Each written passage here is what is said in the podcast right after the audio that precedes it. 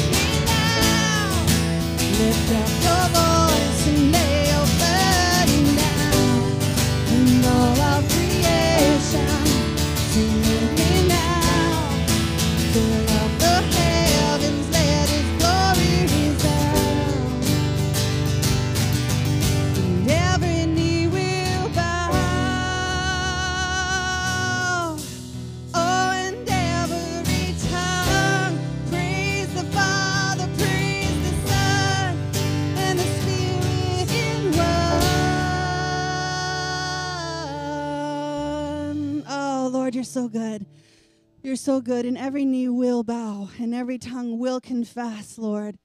Those those words are so true, and God, looking them up and studying them, we see that those those verbs are promises. This is going to happen, and and God, we long for that day. We look forward to that day when we are just face to face with you, God. Thank you, Lord, that you revealed yourself to us, that we would bow our knee on this side of eternity, Lord, that we could use this life to glorify you and prepare for an everlasting uh, eternity with you. We love you so much. You are so worthy. In Jesus' name we pray. Amen. You can have a seat.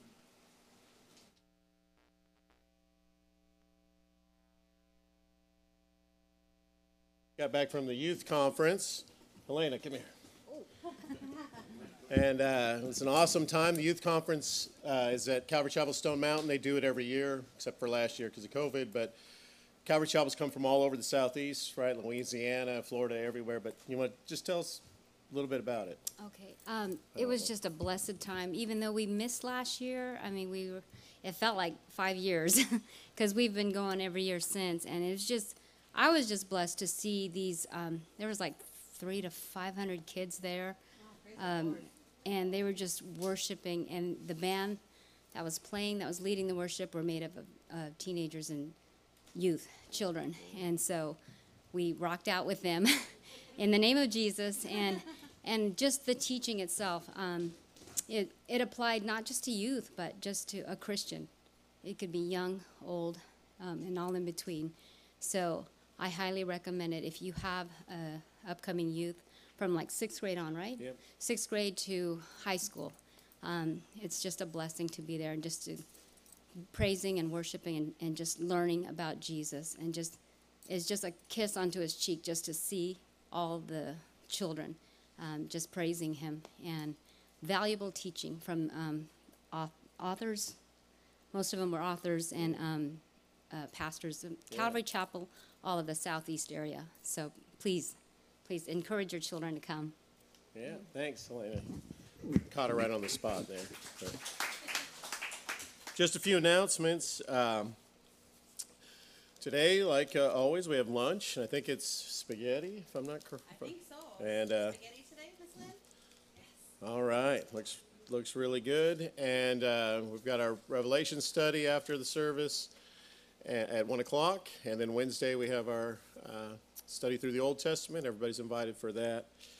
And then uh, what else? Volunteers. We still need volunteers for the children's ministry, and uh, just as you know, if the Lord's pricking your heart on that, just let me know or talk to Sergio, and uh, we'll tell you all more about that. Uh, it's been a crazy weekend. If you didn't hear on Thursday, uh, Cindy Sandoval, Pastor Steve's wife, passed away. Uh, she's been battling cancer for four years, almost four years, and um, so uh, anyway, I know many of you know Pastor Steve from down there. We we uh, prior to her being sick, he was do, holding the men's conferences and stuff down there, and so we all know those guys. But uh, Friday they had a memorial service for her down there, and and uh, Steve did a great job. I'm just I'm just going to tell you what he just put on uh, Facebook. This was on Wednesday after she passed away, Wednesday evening. He said, Precious in the sight of the Lord is the death of his saints. That's Psalm 116, 15. Tonight at 8.49 p.m. Eastern Time, Cindy Lee Sandoval, my wife of 33 years, completed her journey and was ushered into the presence of the Lord by his holy angels as she believed in the Lord with all of her heart and was healed of her cancer and will never be sick again. Uh, she has been a blessing to all who have known her, and we will all miss her and meet her on the other side. And so uh, he did the service, did an amazing job. I don't know he I don't know how he kept it all together. Uh, and his son Daniel, uh, the one that has the same haircut as Pastor Steve, uh, he uh, he's uh, has been a worship leader up there. I don't know if he is currently right now, but he was in the past. But he's just amazing, and he played a couple of songs and just did amazing job. Kept it together. The other people came up to share. They didn't all keep it together like the rest of us. They're uh, crying and all that. But these two uh, just did a really good job. But anyway, there was another uh, service. This is Amber, and I don't know if uh, a lot of you know, remember Amber. She's been around here since we moved into the neighborhood, and uh, she went missing, and uh, a while back, and they they uh, had recovered her body in the woods out there down the down a ways, and uh, they're still not sure of the circumstances. It's still under investigation, but. Um, Anyway, she had a service uh, down at Rock Springs Church for with her grandmother, and I'll just read you about Ember. Uh, says Ember Marie Stubbs passed away on, at age 22. She was born on February 13th, 1999, at Sum, Sumner Regional Hospital in Gallatin, Tennessee. Due to unusual circumstances surrounding her death, the date of Ember's death is unknown. Ember was beautiful, a loving and caring person, and dearly beloved by all. Called uh, home uh, much too soon. Ember will live on in our hearts. And it lists uh, her survivors and several aunts, and it says uh, Ember attended church and was a member of Calvary Chapel uh, in Stockbridge. And so uh, when I went, I went to this service. This was yesterday, and uh, talked to her grandmother Brenda.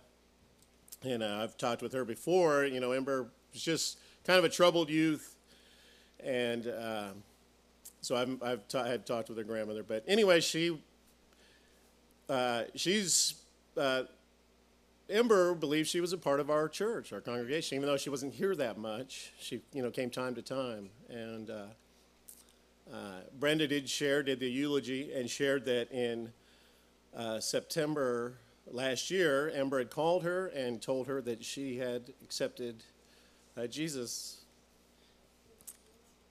Yeah, sorry. As her uh, Lord and Savior. And so and then she shared how they had come. Uh, she had went to church with Ember on in February, and uh, Brenda's husband was sick, uh, Ember's grandfather, and uh, she just shared how she raised her hand, and everybody gathered around and prayed for him, and uh, he passed away as well. But um, anyway, there's a couple more of those uh, on the table out there, but but just keep that those both of those families, uh, the Sandovals and uh, also Brenda and her family. I got to meet her dad yesterday, Ember's dad. His name's Troy, and uh, and uh, he said, "Well, I've heard a lot about the church over there, and so apparently, uh, apparently we're having an impact on uh, some people around here." So, and with that, is there any praise reports?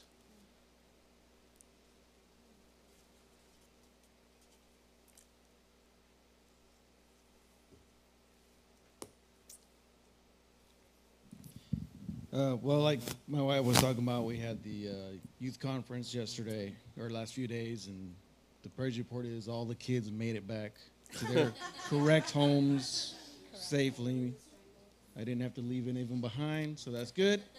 Didn't forget any. Um, but anyway, like she was saying, yeah, it was a real blessing for, for not only the kids but the adults.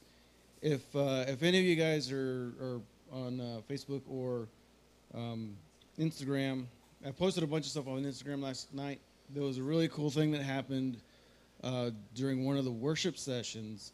Is the breakers blew and all the sound equipment went out during the middle of a song, and all the kids you kept singing, Crazy. and to hear that, just the voices of the kids, you, you got to listen to it. It's yeah. it's fantastic. I haven't posted that on Facebook yet, but it is on Instagram. Uh, CCMD Youth uh, is there is on both of those. Uh, but the really cool thing to kick it off, because the theme of it was "I'm just a youth," um, but on the sign they had crossed out "just," you know, on their sign. And what I I thought about, or uh, what really um, stuck out was what Pastor Sandy Adams was telling them in the first session is that, you know, just because you're youth doesn't mean God does not have a purpose for you. He's got something for you. And he kind of challenged them to think about what either God wants to use them for now or maybe even in the future. And then for them to be open and be listening for whatever it is God has for them and how he wants to use them for his kingdom and make an impact. And we talk about making an impact, you know, we can do it in all kinds of different ways. And I'm glad that uh, you mentioned what happened with Ember and she gave her life to the Lord. I had no clue. But it's neat just, you just never know what kind of impact you're going to have on a life. Even, you know, a short time that you might spend with somebody, you could have a major impact. So I thought that was really cool that he challenged the kids that, hey, even now in your youth, you could have an impact. And just be thinking about that. So, you know, it was just a great weekend. And of course, it's awesome that. And of course, we had death ball tournament. Got a little bit on the gram and on that too, um, but it was a great. We had a great time, and uh, we hope, of course, next year do it again. Hopefully, we'll have a big group. We'll see. So, yeah. All right. Praise God. Oh, right here, Nick. Good morning. Um, I have a few. I'm sorry. Um, the first one is um, my dad. Um, anyone who knows me knows how close I am to my dad. Um, he is a well, he was a captain at the Henry County Fire Department, and the next step up is chief. And my dad, like, I was like, eh, I don't really, you know, want to go there, but I kind of do. So he signed up for the class to be the chief, and was going to take it in May and go through the process and apply. And then they canceled the class. So he was like, okay, well, I guess it's just not my time. Well, I got a call, I got a text message because my dad hates the telephone. Um, but I got a text message that said they just made me battalion chief. Um, and so it was totally a God thing. Even my dad, my dad called me, and my dad's a believer, but he doesn't, he's not one to call. And, you know, this was a total God thing. And, but he did call after I made him. And then he was like, this is totally a God thing. And, because um, they're going to give him a year to take the class, and and it's just kind of like where he wanted to be when he retired. So it's just crazy how that all got worked out. So praise God for that. Um, second one is this one right here got pinned with his E6. Yes, he did. All right, So- congratulations. He'll never celebrate himself, but I'll celebrate him. Um, and then the last one is kind of a praise and a prayer all in one. Um, you know, I keep you guys updated on my grandmother. Um, the last scan they did was clean of cancer, and so she has one more scan to go. Um, I'm not quite sure when it is, but if that scan is clean, they will deem her in remission. So Oh, praise God. praise and a prayer, please. You know, she's getting better. We've kicked cancer's butt. It's been like three year long battle with this, and she lost her vocal cords and she's lost a lot of other things. But just we're one scan away from remission. So if you guys can pray for that, be awesome. But thank you. Yes, praise God.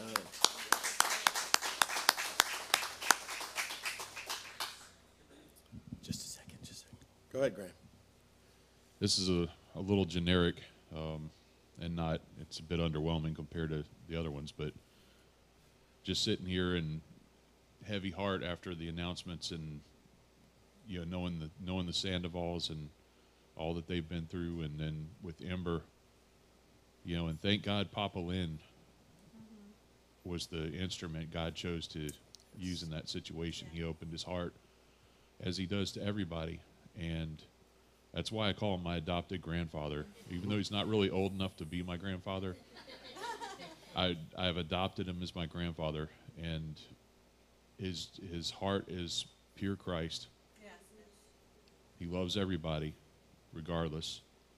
And somehow God used him to reach out to Ember. And I think that was the catalyst for the change in her life. And I believe it's real.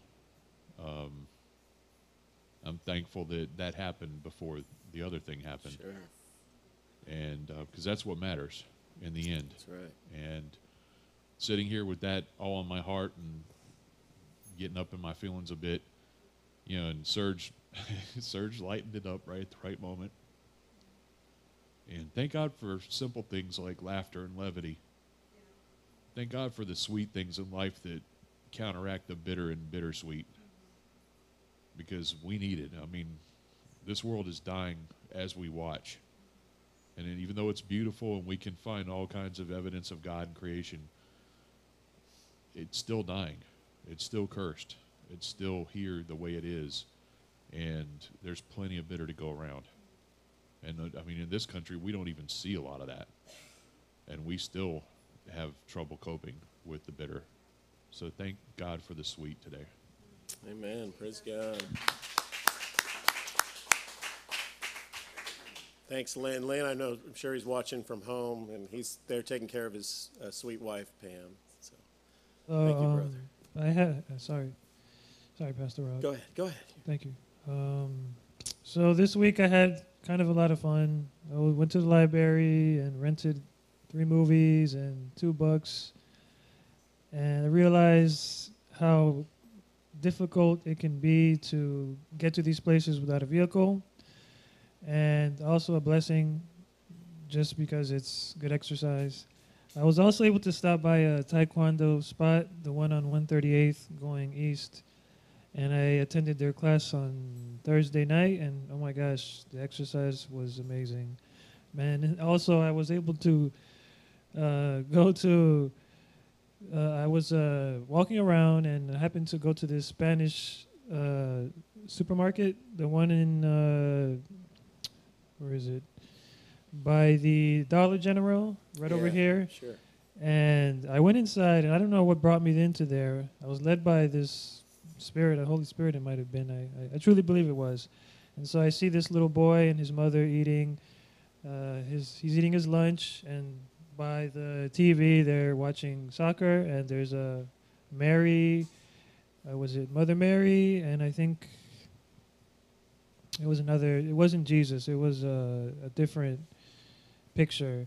And so I went up to the boy and I said, you know, let me pray for you because, uh, despite you know, what you're you being six years, seven years old, you know, I still believe that God has put me here to bless you because you are hiding from the world. From my point of view, he was just a little boy with his mother, you know, in this small market, just eating alone. And I said, I, and the mother said thank you, and I walked off, and I felt such a relieving, uh, pleasurable feeling of being able to be a part of that young boy's life in that day, knowing that, you know, there's a lot of dispute against, you know, the Mother Marys and all the idol worships and stuff, but, you know, just the fact that they are still walking and searching for God still means something.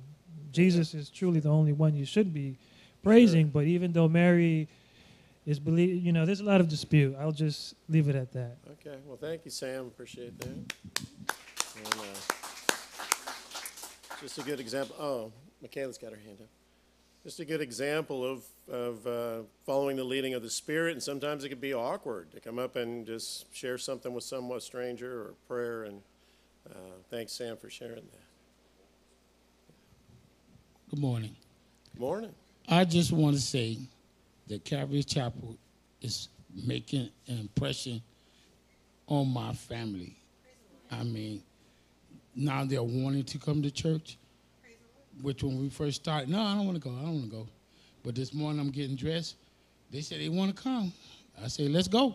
Oh, praise God. So I want to just thank that, thank God for that. Praise God.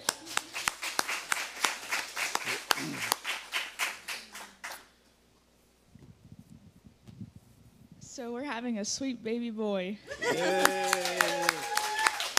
and his name is Luke. So, which means light and bright shining. So I pray he shines Je- for Jesus. So. Amen. Luke, did you say Luke? You're going to name him Luke? Nice. Have you named him? Awesome. There's a great uh, video on Facebook and Instagram. Probably the they had uh, Clay's brother. They put stuff down the exhaust pipe of his big giant diesel truck, and uh, blue powder came flying out. So that was one of those reveal things. But I wish I could have been there, but it was good to see the video. Anything else? All right, does anybody have a prayer need? If you'd raise your hand, we just want to gather around you and lift you up in prayer. Monica's got her hand up here, and and Courtney's got her hand up.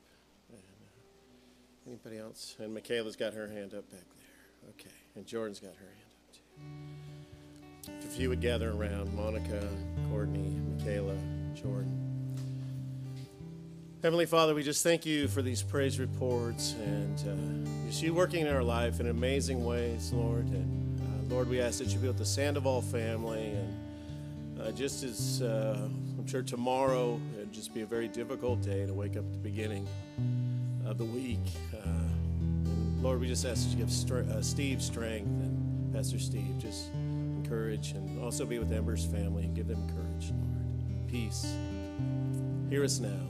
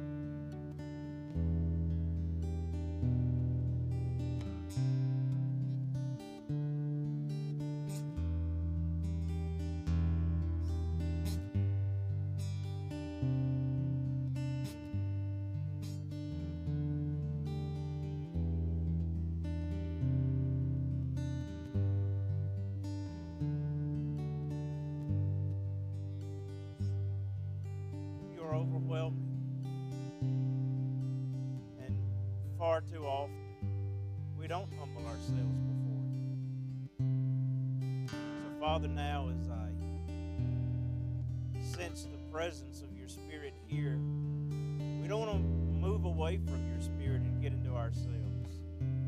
But, Father, we do want to get into your word. God, we do want to hear what you have to say to us today from your word.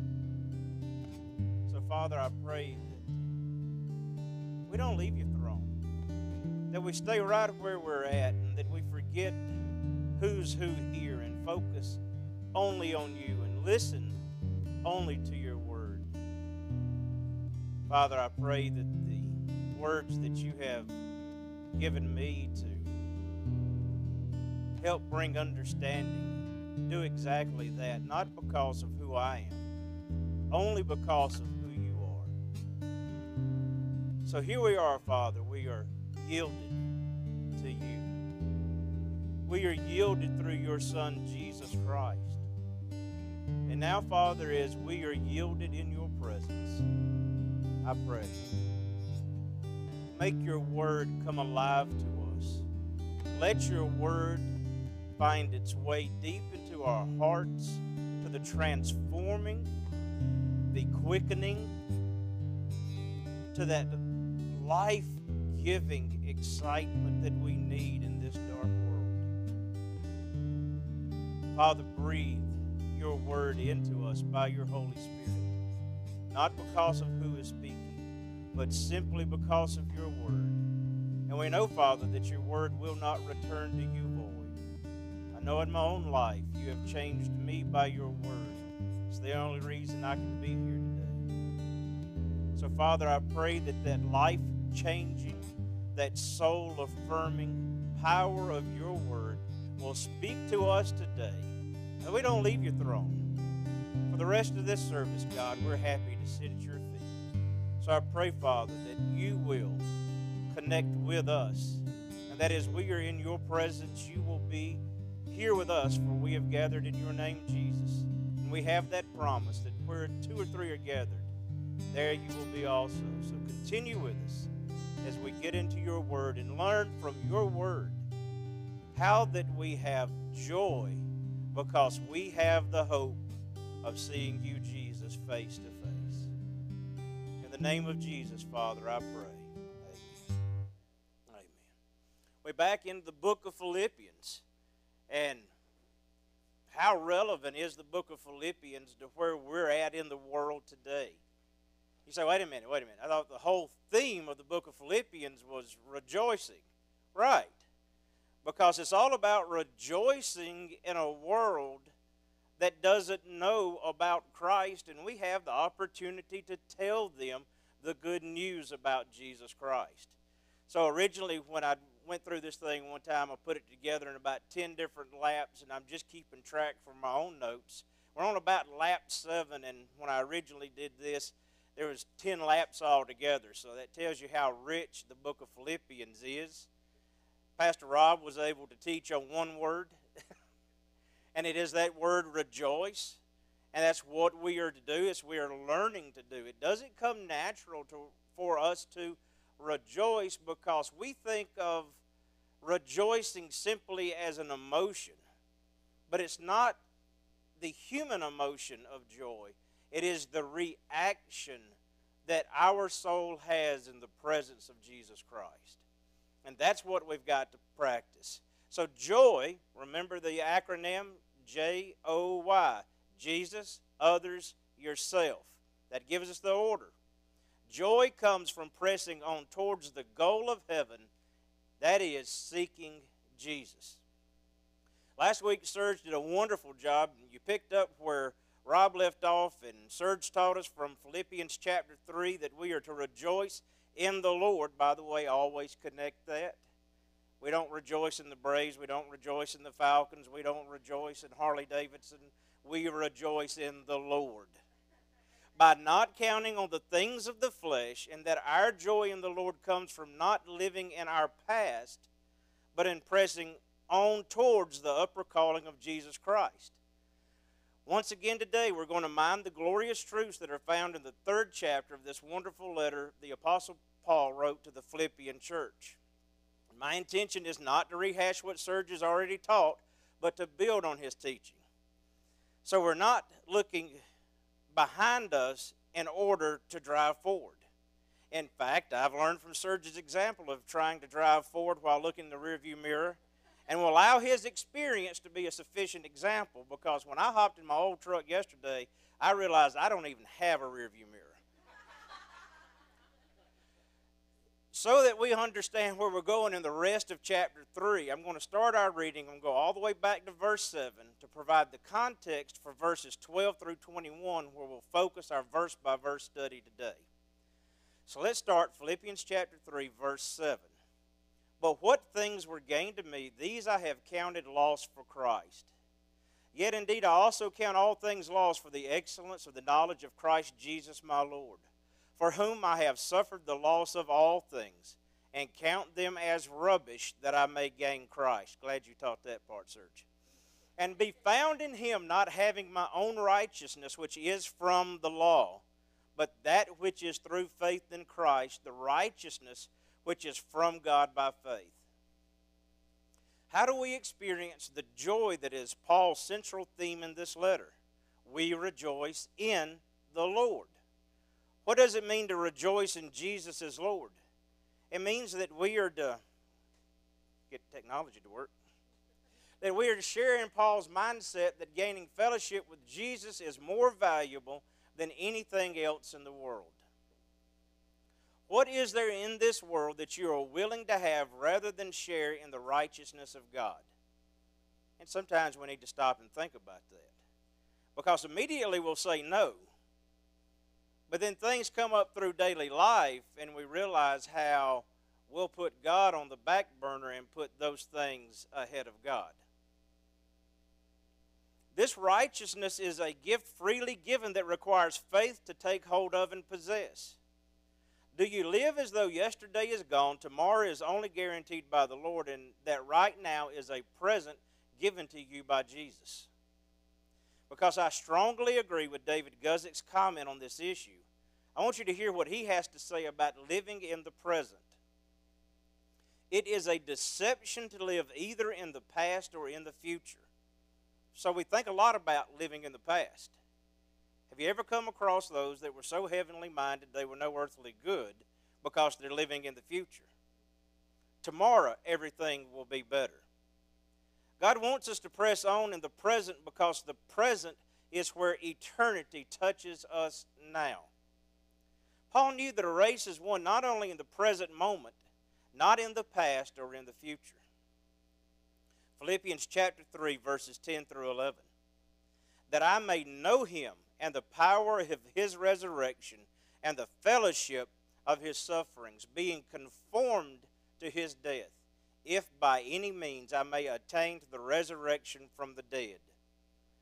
Paul's greatest desire, his most fervent hope, and his overwhelming passion is to know Jesus Christ.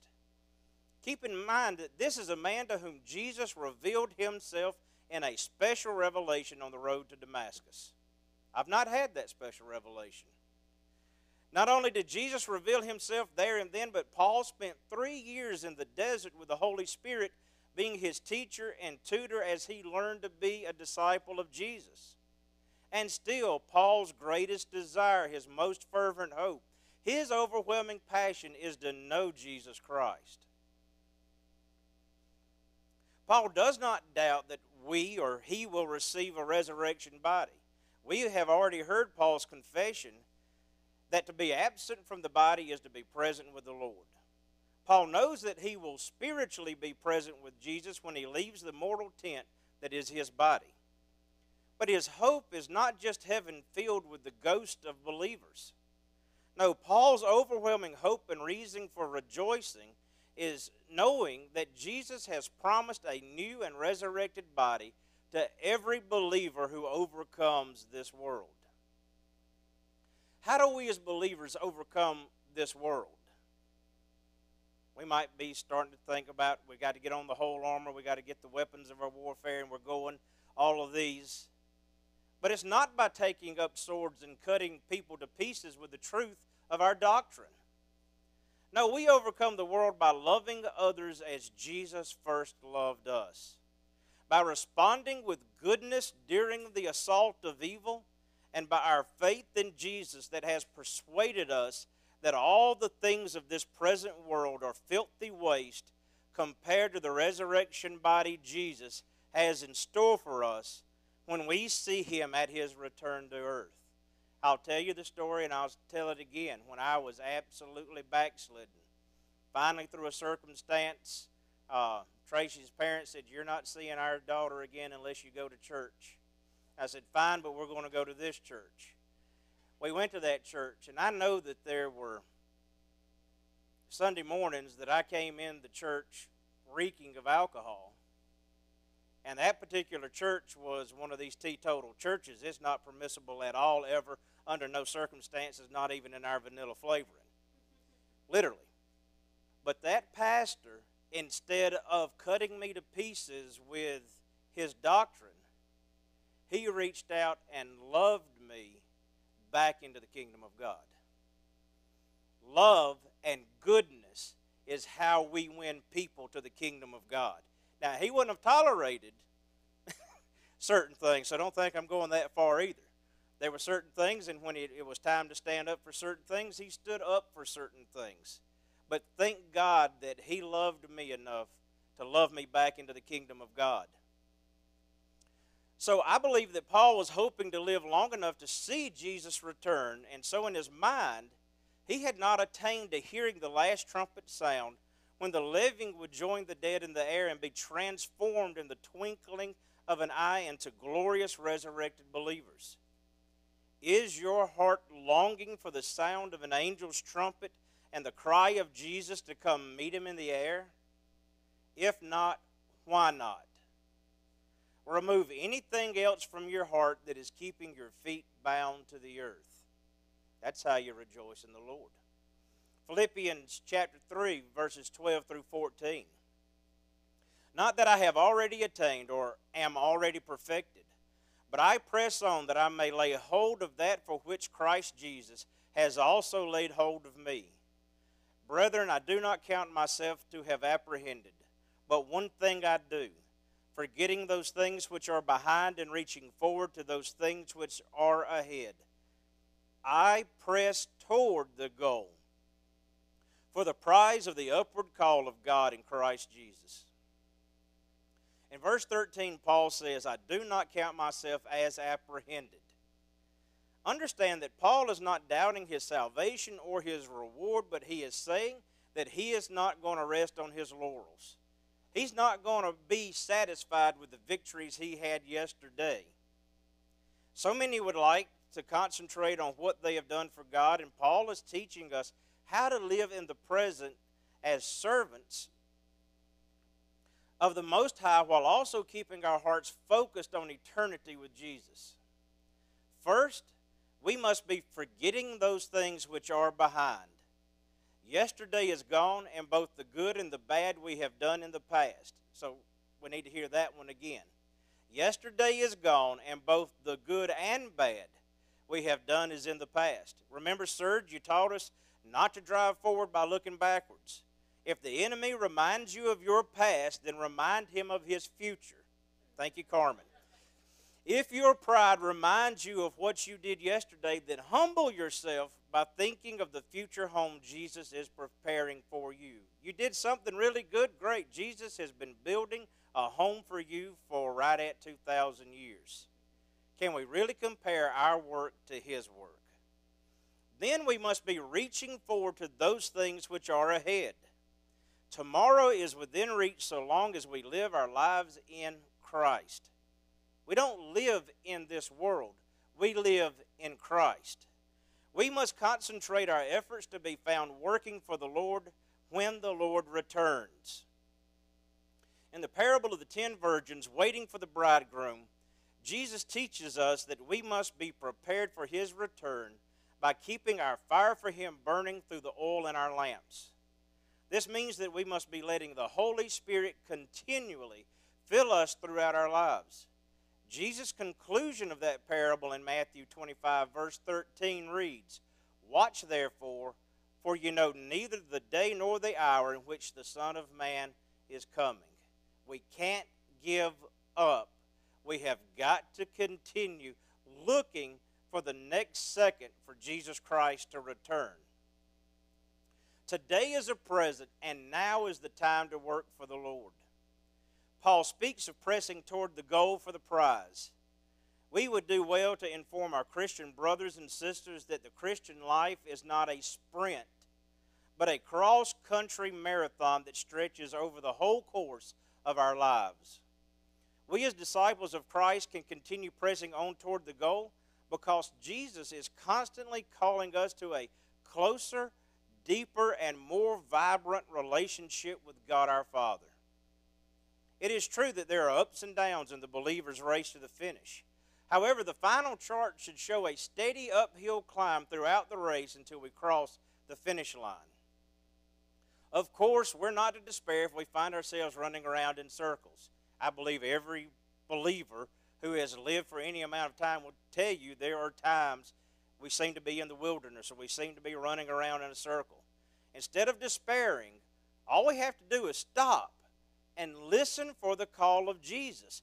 He will get us back on track and keep us running the course set before us to run. Philippians chapter 3, 15 through 17. Therefore, let us, as many as are mature, have this in mind, or have this mind, and if in anything you think otherwise, God will reveal even this to you.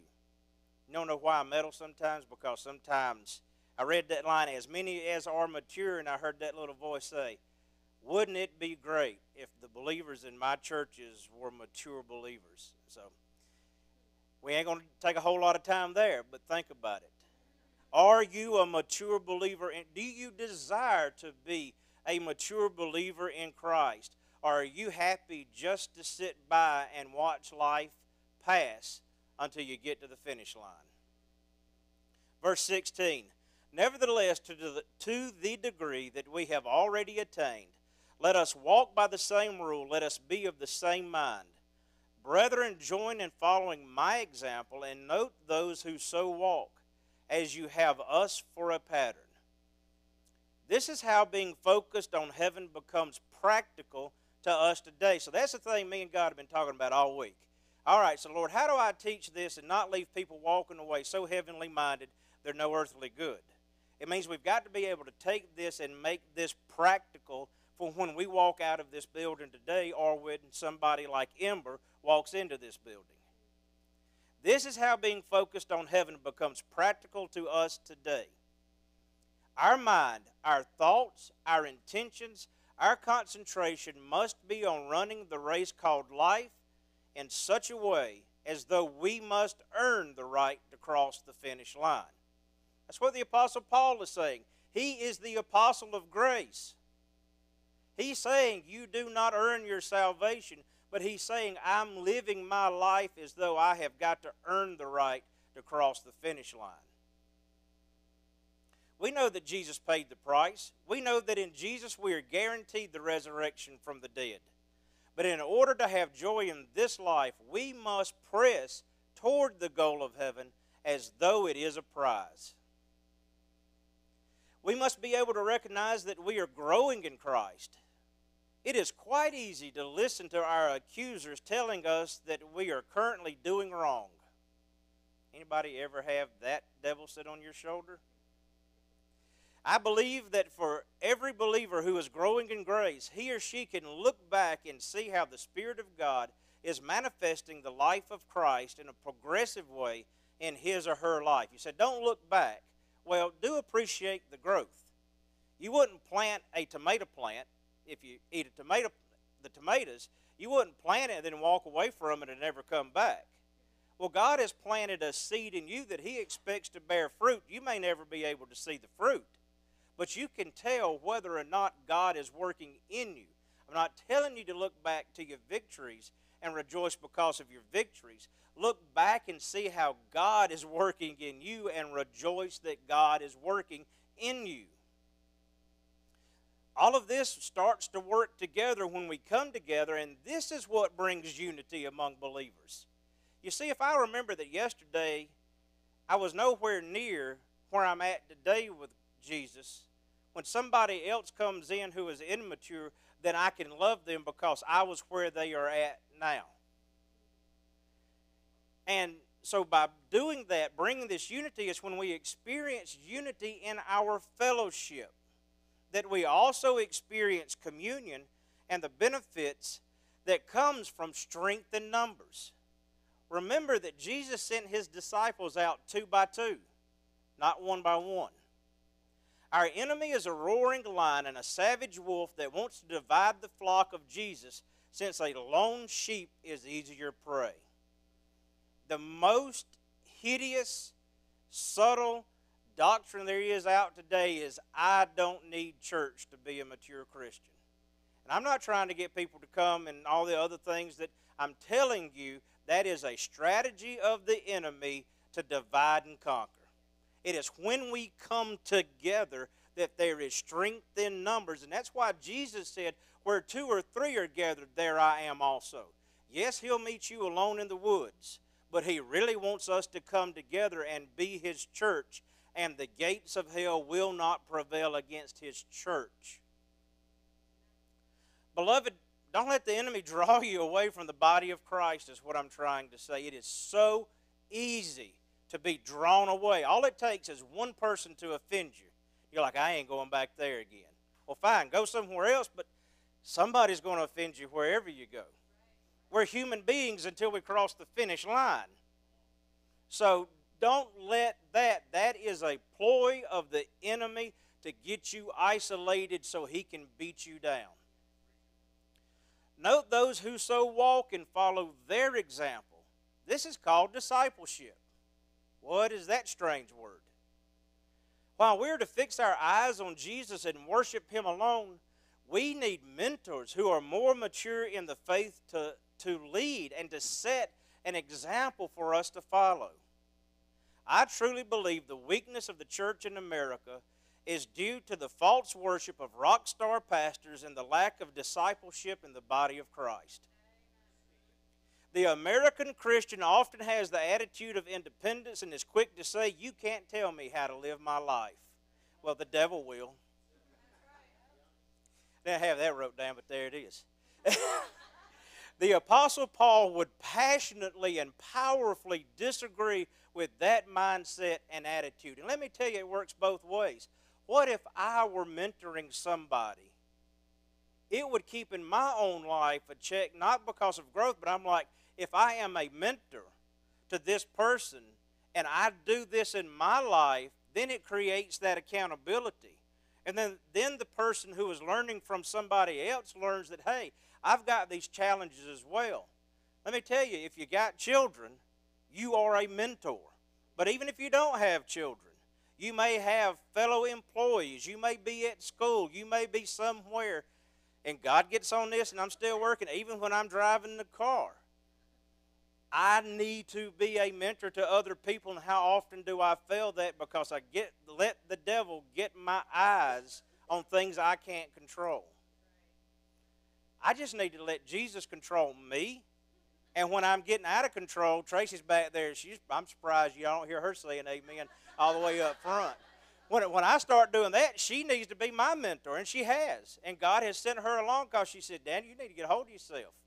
But what I need to do is I need to get a hold of Jesus Christ in that situation and say, Jesus, you control me so that I can handle the things that I can't control. Philippians chapter 3, verses 18 through 19. Now we got to turn the corner because this is not something Paul wanted to say, but he had to. He, as an apostle, has got to warn the church. For many walk, of whom I have often told, whom I have told you often, and now tell you even weeping, that they are the enemies of the cross of Christ, whose end is destruction, whose God is their belly, and whose glory is in their shame, who set their mind on earthly things. However, be careful who you are following, for not everyone that names the name of Christ truly belongs to Jesus. Did you know that? Evidently, there's a lot of people that don't. Because that rock star, they'll just fall in right in behind line and just keep going as long as it sounds good. But notice the attitude of Paul. He weeps over the tares that are among the wheat. David Guzik said once again, Here is a man who has had lashings and stonings and shipwrecks, and you never hear him boo hooing about any of that. But when he says there are tares among the wheat, he says it while weeping. Do we weep over the tares among the wheat? Or, on the other hand, do we sharpen the sickle hoping for a chance to perform a culling? I know plenty of churches, that seems to be their MO. We're just going to wait till somebody whispers something we disagree with, and then we are going to attack in mass. I could think that the master said, Don't you worry about separating the tares from the wheat. I'll send my angels at the end of the age to handle that job. In other words, you focus on me, I'll focus on what's needed there. We must remember that grace saves us all and that Jesus alone knows who belongs to him and who has never been his. When we suspect that someone is a tare among the wheat, then we must follow the process for church discipline left to us by our Lord and Master so that we show compassion and mercy long before we perform condemnation. Now, there is a time, and we're not going to take the time to go back to Matthew chapter 17 I think I got that one right. Uh, doing that one from memory, where it outlines the discipline process in a healthy church. Sometimes it has to be done, but it should be done in that process that Jesus has outlined. Paul reminds us of the end of those who are plaguing church because destruction waits to swallow them completely, thus separating them forever from God throughout eternity, where there is nothing but loneliness torment, darkness, and the continual agony of knowing your life was a waste. Paul tells us how to spot these impostors. The trademarks of these fake Christians or these tares are they live for selfish pleasures and spare themselves nothing. Even though, even how they act is shameful. They glorify themselves rather than Christ. I can go ahead and tell you, sheep, and I, am making myself a sheep. I ain't trying to be. When you got a, a under shepherd who is under our great shepherd, and that underling is calling attention to his own name instead of the name of Jesus, you need to be on guard. They live and focus for whatever they can get here and now and tell others that God does not want us to wait to have all the good things we desire in life. There's a whole school of ministry dedicated just to that. What does Paul mean that their God is their belly? Does that mean everyone with a big belly is worshiping a false God? Yeah. This verse has always been especially convicting to me because of my appetite for food. There is a lesson to be learned here about resisting one's appetite, but I believe that Paul is referring to more than an appetite for food. This week, this verse in Proverbs suddenly appeared. It's one of those I've read Proverbs over and over, and this verse was is at the end of the chapter, I think, so God had to put it in there last week. Proverbs 13 25. The righteous eats to the satisfying of his soul, but the stomach of the wicked shall be in want. I went, whoa, that's kind of uh, that's kind of important to understand, isn't it? And I got some whole notes if you want to talk to me, and God talked to me about my own appetite with food from that verse. I'm not going to bring a lot of that in. I want to keep it to what Paul's talking about. At first, this verse just seems to speak about eating until I really noticed that the verse is saying that the righteous eats to the satisfying of his soul. I'll tell you why I got a big belly. I eat until the satisfying of my flesh. And my flesh don't know when to say no. My soul does. Because my soul has been made righteous by Jesus Christ. This body's still waiting to be transformed. Then it suddenly made sense to me. Perhaps because I'm always fighting with my physical appetite. I understand that the righteous refers to the person whose desire is to put God first. And so this person wants to please God more than pleasing others or themselves. However, when we seek to please God first, then we find contentment and what we have and learn not to listen to the appetites of our flesh. This is not true for the wicked. For those whose goal in life is to please themselves, this type of person is easy to spot because they're the ones who are never satisfied. The burger's never big enough. Let's add some more to it. These people have an insatiable hunger no matter how much provision they have. Some people put it in one word greed. If you've never read a book by Max von Weber called Protest, The Protestant Ethic, he said capitalism will fail when government or the people that make the government quit quit embracing charity and instead focus solely on profit and greed. These people have an insatiable hunger no matter how much provision they have. These are the people who gleefully sing along with the Rolling Stones, I can't get no satisfaction. You know, people idolize Mick Jagger because of that. There was a meme out there where they were glorifying always hungry, never be satisfied. I was trying to find a different picture to put up, and I got for a while just going, oh my word, be careful with your children in sports. Because in sports, they will use that phrase, always be hungry. The world is teaching people to follow the appetites of the flesh. We are to eat to the satisfying of our soul that has been transformed into the image of Jesus Christ, not to satisfy our flesh. These were the spots in the Corinthians' love feast who continued to gobble up the food to the point that the poor in the church were not able to get the food they needed to sustain themselves.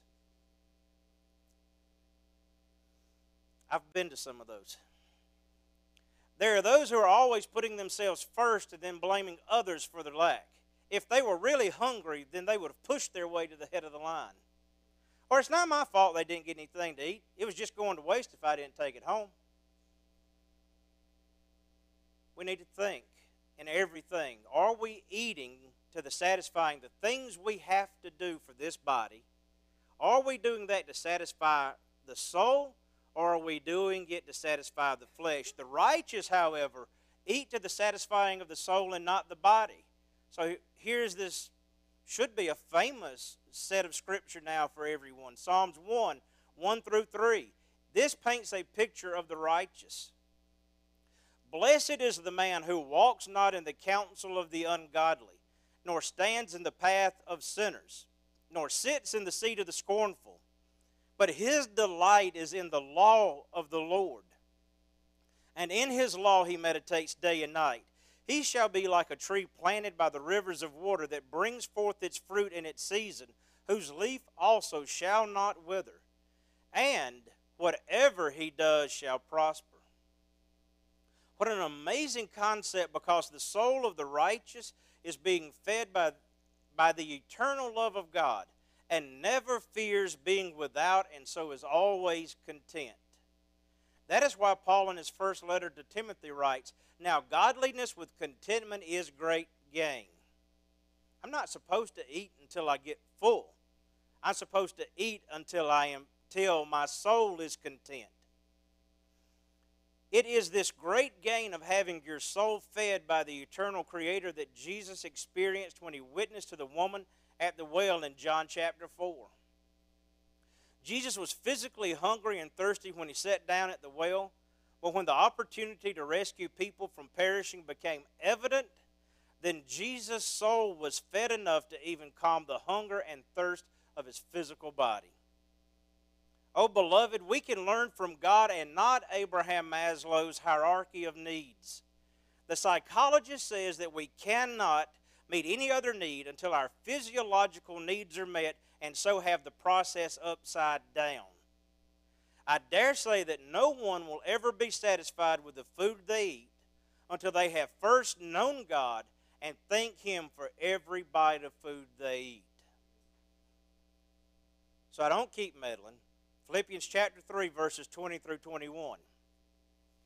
For our citizenship is in heaven, from which we also eagerly wait for the Savior, the Lord Jesus Christ, who will transform our lowly body that it may be conformed to his glorious body, according to the working by which he is able even to subdue all things to himself. The most essential thing that we must learn as followers of Jesus is that our citizenship is in heaven. We hear this and believe this, but are we walking this world as though we are citizens of heaven or as citizens of this world? Are you an American first and a Christian next? Or are you a Christian first and then an American next? It seems that the Lord has me coming back to this topic over and over lately. But, beloved, we must be focusing on what God's intentions are for us. God does not intend that we suffer, that we are sick, that we are in pain, nor does God desire anything but our good. However, however, starting now, we have got to see things as much as it is possible for us to see things how God sees things. This week, Tracy and I were to place, didn't want to go. Tracy talked me into it. We went didn't know when they told me what the bill was. It's one of those places they tell you what the bill's going to be before you eat. I should have left. Well, that was my thought. God had a encounter planned. We're getting ready to finish eating, and a couple comes in, a man and a young woman in a wheelchair. And okay, okay, we come in. They, they they come in, and he's he's one of these that's kind of outgoing personality, and he's taking care of her, and they're getting everything arranged, and they had to get the table beside us, right beside us. And Graham's been with me. He knows I'll try to find a table somewhere where nobody else is around. They got the table right beside us, and then they had to start moving the chairs around and get everything set so she could be there with a wheelchair. And we're trying to finish up our meal. And the waitress comes, another waitress comes up and starts putting the chairs back in. I'm like, oh, no, no, no. I, I said, I got to act. So uh, this lady's in the chair. Let me move these out. So, oh, okay, okay. And evidently, I didn't know it. But evidently, the young lady saw me do that. I, I had no intention. I didn't see her. I wasn't doing it for her to see me. So they coming back to the table, and if it had been possible for that young lady to walk, she would have walked. Because she came back up to the table, and can I tell you, I met the happiest person I believe I have ever met in my life. Shannon was in that wheelchair couldn't speak other than make some guttural sounds and try to use some sign language that only uh, her husband knew. And in just a few moments, I found out yes, I was hit when I was 16 years old by a drunk, drunk driver. She'd just married this fella two weeks ago, but over and over, she could not stop telling Tracy and I how happy she was. And before we left, she insisted that we had to hug her, and she just said over and over, she's like, she could only communicate I and Tracy caught on. like she's saying, "I love you," and just immediately, and I thought, you know, and, and I didn't get a whole lot of chance to talk with them to find out where they were with Christ. I did get a quick prayer blessing in with them, but her perspective was changed off of her physical situation, and she was the happiest person I have met in a long time. I get so focused on my current situations that I don't think about when God says He is doing good, He is going to do what is eternally good, not good right here in this life. Because I'm praying as I see it, I'm like, God, you know, this would be one of those opportunities. Jesus, if you came walking through the restaurant, would you walk through, lay your hands on her, and heal her? And he's like, wait, I got to teach you something. he said, if I had healed this lady, would she have been as happy as she is right now? And I went, Only you can answer that, God. I see now it's not for me to meddle in this situation, but to let you work out what is good in somebody's life. Jesus told us not to fear those who could kill us in this life, but to be in awe of the one who holds our everlasting destiny in his hands. It truly does not matter what this world does to this body, and that's hard to think about. But remember, Paul's writing to Philippians, who in about 20 years are going to be going through horrendous persecution by Rome. It truly does not matter what this world does to this body. Just like Ember, because now we are citizens of heaven and we have a new and glorious body like the resurrected body of Jesus Christ. Some may wonder exactly what that means for us, but I can't answer that any better than the Apostle Paul, who teaches us that this body is a seed that will be raised into a new and glorious body. Here's the real deal our Heavenly Father will grant each one of us the best body suited for His purposes throughout eternity. If that means I'm resurrected with my big belly, then that means God has a purpose for raising my body that way and it will be all good. It will be all good because my Father has decreed it to be so. There will no longer be any pain or sorrow, but there will be goodness and perfection as God desires for there to be goodness and perfection. Not only does the Apostle Paul teach us to look toward heaven with eager anticipation, but the Apostle John agrees with him. 1 John chapter 3 verses 1 through 3. Behold, what manner of love the Father has bestowed on us, that we should be called children of God. Therefore, the world does not know us because it did not know Him. Beloved, now we are children of God, and it has not yet been revealed what we shall be. But we know that when He is revealed, we shall be like Him, for we shall see Him as He is. And everyone who has this hope in him purifies himself just as he is pure. The Apostle John echoes Paul's joyous refrain and tells us without a doubt that now we are the children of God. John tells us that even he doesn't know the full glory of the transformation that will take place in our bodies.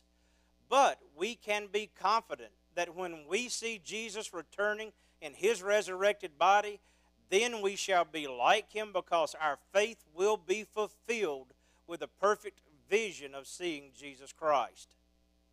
Now, the important part. The Apostle John is teaching us that we are to keep our eyes on Jesus by always keeping in mind that we are looking for him to return and call us to meet him. It's easy to think about a babe in a manger. It's okay with the world if we put a cross up and think about a cross. It's okay if we put a crucified Savior on a cross. But what about an empty tomb? What about the King of Kings and the Lord of Lords who is going to return with a name written on his thigh that nobody knows but himself, and with a word of his mouth, the world before him will fall? That is the Jesus we need to be looking for if we are going to purify ourselves. We need to look for the King, for the Lion of the tribe of Judah that is victorious. The lamb part is done, the Lion is coming. Are we ready to be an army on white horses with him? John is teaching us that if we will meditate on this hope and focus our attention on the resurrected Jesus Christ, then we will be able to overcome this world. That's what I want to do. That's what I want for you to do. Because looking for, to Jesus, looking for Jesus, has a purifying effect on our lives. Then, if these words were not enough, let's hear the end of the story. Just coincidence, but it works from John the Revelator in Revelations chapter 21. We're going to talk about it this afternoon in more detail. Trust me, I'm not going full detail. When we see the consummation of God's kingdom in our eternal home. So I want to read it just as we need to read it with expectation, with excitement. Now I saw a new heaven and a new earth, for the first heaven and the first earth had passed away. Also there was no more sea. Then I, John, saw the holy city, New Jerusalem, coming down out of heaven from God, prepared as a bride adorned for her husband. And I heard a loud voice from heaven saying, Behold, the tabernacle of God is with men, and he will dwell with them, and they shall be his people. God himself will be with them and be their God. And God will wipe away every tear from their eyes. There shall be no more death, nor sorrow, nor crying.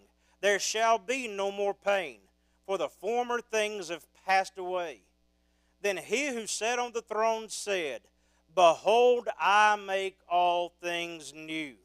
And he said to me, Write, for these words are true and faithful. And he said to me, It is done. I am the Alpha and the Omega, the beginning and the end. I will give of the fountain of the water of life freely to him who thirsts. He who overcomes shall inherit all things, and I will be his God, and he shall be my son. Or the children of God, men, women, and children, all included. Now we've come full circle and can understand what the Apostle Paul meant by his longing for the resurrection of his body and to share in the inheritance of the New Jerusalem. God's eternal dwelling place with his children. Are you daily longing for heaven not just as an escape from earth? Don't look to heaven just as an escape, but as a reward, as a prize for faithfully running the race, a reward for overcoming the world. When we're thinking of heaven just as an escape, then we have the wrong mindset. Paul knew that for him to die would be gain because when he died, he would be present with the Lord. Paul also knew that Jesus desired for him to live and be a minister of the gospel, even though that meant Paul would continue to experience pain and suffering in this life. How did Paul endure all the pain and suffering? How can we endure all the pain and suffering of this life. He did not endure so much as he overcame because his mind was set not on the things of the earth, but on the reward for those who continue to be servants of the Most High God in the midst of this sin sick world. And in so doing, the servants of God overcome evil with good, and in return are rewarded with being transformed into the children of God and made citizens of the kingdom of heaven. Choose today to live this life as a citizen of heaven. We're just here as ambassadors for King Jesus to prepare the way. So I invite you today, uh, just feel really pressed. Are you bold enough to say, I've not been a citizen of the kingdom of heaven? If you are here I know you can't do this if you're watching online. If you are ready to say, I want to be a kingdom of heaven, don't let the enemy keep you sitting in your seat. Come up front. Even if I got to go back, and if I see people up here, I'll turn it over to somebody else, Pastor Rob, Serge, myself. We will be here to pray with you to help you find entrance into the kingdom of God. If you do get nervous, that's okay. I ain't going to be like some people and tell you if you don't come up front right now, you ain't got it. Nope. If you're too nervous, I'd rather that you be bold enough to come now. But if you get too nervous, find one of the members of this church before you leave here today and say, hey, I need to know how I can get my citizenship in heaven assured, and we will be sure to pray with you and help you be assured that you too can be a citizen in heaven. Are you here? And you've believed in Jesus Christ for a long time, but you've been eating to the satisfying of your flesh, how about turn it over to God and eat to the satisfying of your soul and let Jesus be what satisfies your soul? It's okay. He ain't going to beat you down. He ain't going to embarrass you. He's not going to make fun of you. He's not going to upbraid you, as the old King James Version word.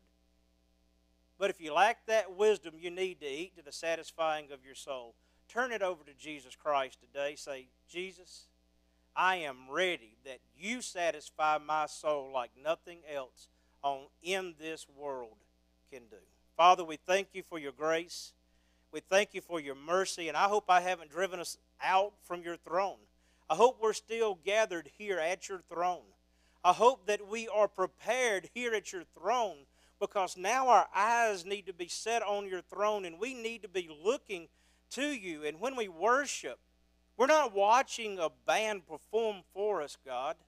As we come to worship now, we are gathered around your throne and we need to focus on you and let our worship be all about praising you and glorifying you for who you are because you are who satisfies our every need and our every longing. Father, let our worship be a sweet fragrance and incense rising to you. And in our time of worship, Father, meet us here. Assure us that we are citizens of your kingdom and that you are able and willing and good to your promise to satisfy our souls. In the name of Jesus, Lord, I pray. Amen.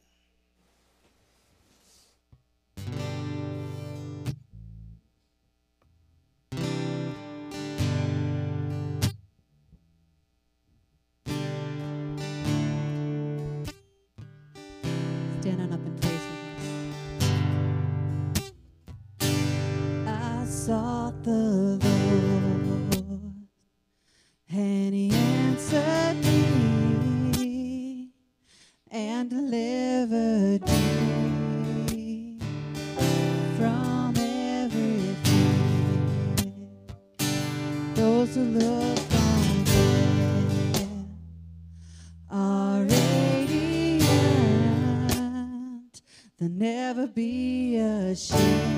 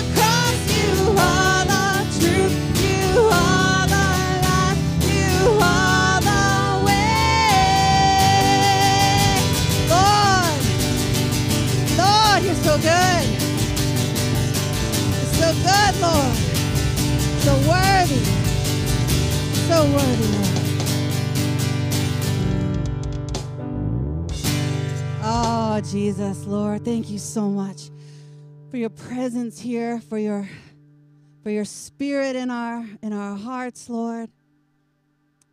Thank you that you are so close to us. Lord, I pray that this was a sweet incense as we lifted our voices to our mighty, victorious King. We love you, Lord. God, we thank you for this fellowship time and ask that you would just bless the food that we're going to have and that we would eat it to the satisfaction of our souls, Lord. And you've made more than enough provision in the kitchen over there through the hands of our brothers and sisters. And God, Lord, that we would not just nourish our bodies on the food that's provided, but that we would nourish our souls and our spirits with the fellowship, the banquet of fellowship that we have with one another as we spend time together and share with one another what you've been doing for us lately. We love you, Lord. In Jesus' name we pray. Amen. All right, you guys are dismissed to lunch.